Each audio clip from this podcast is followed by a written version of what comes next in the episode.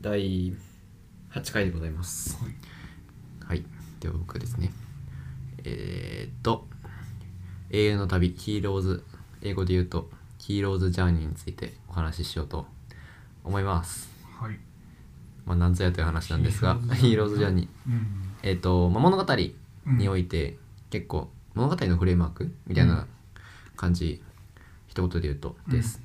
で提唱したのがその心理、えー神話学者の人うんなんで、まあ、昔の神話とか今の最近の、えまあ、映画とかなんだろう、うんあと演劇とかうんいろんな物語のうん物語って大体フレーム体系化したらこんなんやねみたいなうんのが、えー、とヒーローズジャーニーと言われてるものでございましてはいでなんか結構ヒーローズジャーニーいわゆるそのジャーニーみたいな話だから、うんそのいろんない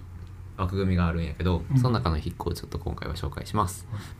でえーっとこの枠組みで言うと12パターンうんあるんやけど、うんまあ、そもそも世界を2つに分けてますおおこれに関しては、えっと、普通の世界とうん特別な世界うんまあ何でもそうやねんけど、まうあ、ん例えば何やろ「ハリー・ポッター」とかやったら普通の世界と魔法の世界、うんうん、あと「マトリックス」やったら、うんその人間のうん世界とその仮想的な世界みたいな感じのを2つに分けてるみたいなところがあったりとかします。で、まあ、大体最初は普通の世界におるとはどんな物語でも最初は普通の世界におって、うんでそこから何かしらの、えー、と冒険のへの誘いがあります。うんそれは内から出るものでもあるかもしれんし、あうんうん、と他の人がなんか「お前は勇者だ」みたいな感じで言われてうん俺は勇者なんだみたいなとか、まあうんハリー・ポッターで言うとお前は何やっけ何やっけハリー・ポッターやったかななんか選ばれし者だみたいな感じの言い方があると思うけど、 のが、えっと、始まりうんできっかけがありますとほうでもそのそ主人公は何のことか分からんからそこから拒絶が最初は生まれると、うんどんなものであってもうん誘いへの拒絶が生まれます、ででそこの時に大体よくあるのが、うんそのメンターとの出会いというか、んん死との出会いみたいな、うんそのなんかすげえみたいな人にうん会うのがあってその出会いによって境界線を越えるうんうん普通の世界から特別な世界に変わります、うんそのその主人公にとって自分の知らない世界にうん越えていくとうんうんで越えていった時先にまあ試練だったりとかが生まれてくるそれはいろんな試練、うんがあるまあ、敵と戦ったりとかそうのんあると思うけど、まあ、それにプラスあと仲間が出てできてくるとここここで初めて仲間が出てきますうんでえっとでそこでえっといろんななんていうの、えっと試練とか乗り切った後うん乗り切ったとかまあ試練の中で、まあ、苦難だったりうんあとはなんか仲間の死とかうん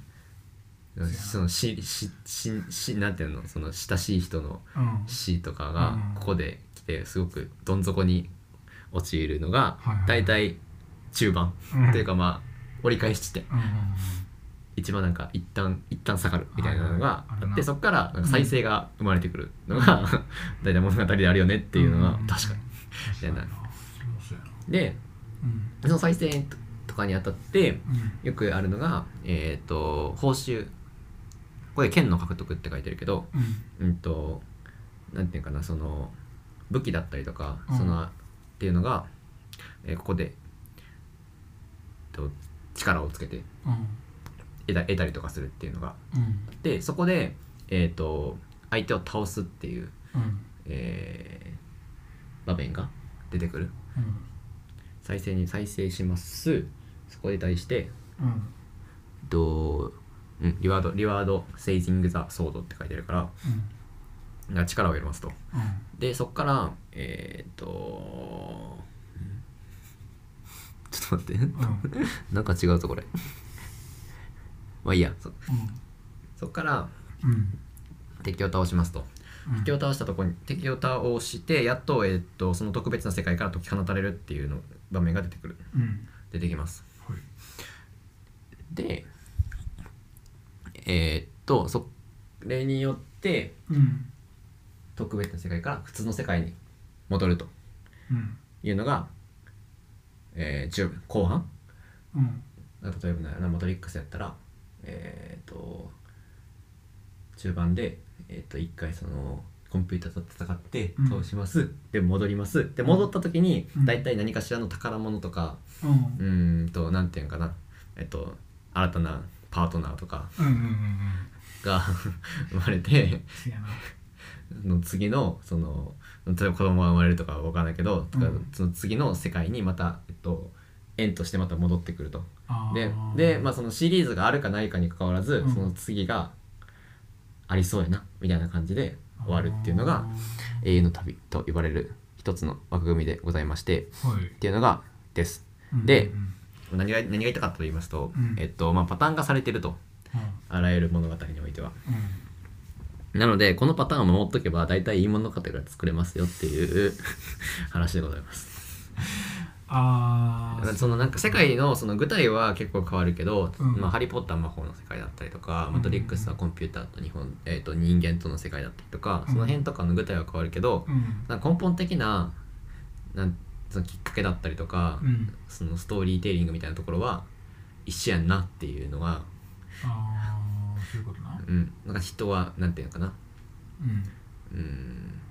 心揺さぶられるうんうんみたいなところっていうのは似てるんですねっていうのが、まあ、古代からその人は調べてて最近、うんあの当時の最新のものも調べてたから、うんうんうんそのずっと変わらんよねっていうことをあー言いたかったっていうそれそういはうことなまあ今でもそうやなとは思いますね確かに確かに大枠はねこれはまああれやんな仮面ライダーとかもそうあそうね仮面ライダーもめ全然詳しめちゃくちゃ詳しいわけじゃないけど、うん仮面ライダーもそそうだ ななんかし不思議な力を持ってるうそうそうってなんか気づいてそうそうそうでなんか師匠みたいな人と出会っそう そてう変そう身できるようになってみたいそなう確かにそうやなで敵倒してみたいな確かに確かにまあで一回最最初多分倒せへんくて、うんうんうんとか一回一回負けてああ確か にそうやなでそっからなんか、うんま仲間死んで、うん確かにお何クソみたいな感じで再生するみたいな、っ確かに確かにあーそっかていうのが結構うんまあ、物語のうん一つの枠組みとしてうん持っと持っとくというか、まあ、知っとくと何かの役に立つんじゃないかなっていう、確かにな何役立てるやろビジネスビジネスってまあそうねそれで言うと、うんまあ、なんか物を作る時とかもうん一つあるかなとは思うけどねうんその何て言うかなうーんと一筋縄にうん行くものがうんごめんプロダクトやったら難しいなちょっと待ってなんやろうプロブダラクトブランディングのなんかブランドのストーリーとかはなんかこれで表現はできそうな気がする確かに確かに確かにうんなんかそうねブランドを擬人化したりとかした時に、うんうんうんそのなんていうかなその分断変遷みたいな形をうんそううまくこ、その人に伝えるようってなった時にうんこの使い考え方はいけるかもしれんなうんうんうん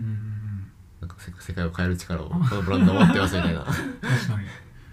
うんょっとしそのメンターとの出会いとかはちょっと使えるか分からんけどうん確かになその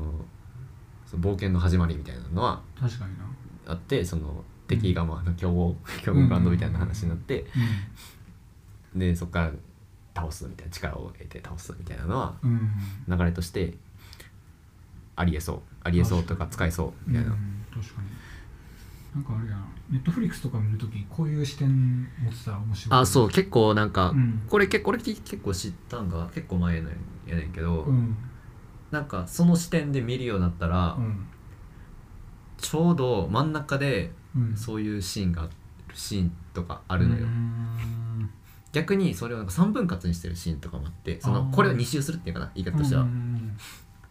今の流れとかもあってうんうんなんかこういうのしてたらあの、うん見方見るのは面白くなるかもしれないビジネス関係ない けど確かに関係ないけど、うんその本なんかその映画とか、うんまあ、アニメとかうんドラマとか見るときにはなんかあ今ここやなみたいなのは あ結構ーうんまあ大体大体一緒やから、まうんうんあ知ってたらもし面白いのは面白いんだけど、まあ確かうにん、うん脚本とか書く人は基本的にこのストーリーというかまあまあそうこれだけじゃないと思うけどいっぱいあると思うけど、うん結構そういううん体型だったものは一定知ってるんやろうし、うん多分古典とかをやっぱ勉強してはる人が多いからうん確かにそれをまあ真似るじゃないけど使って、うんうんうんうんまあ、い自分のアレンジを出していくみたいな感じやからね、うんうんうんうん一定多分やっぱそこにいる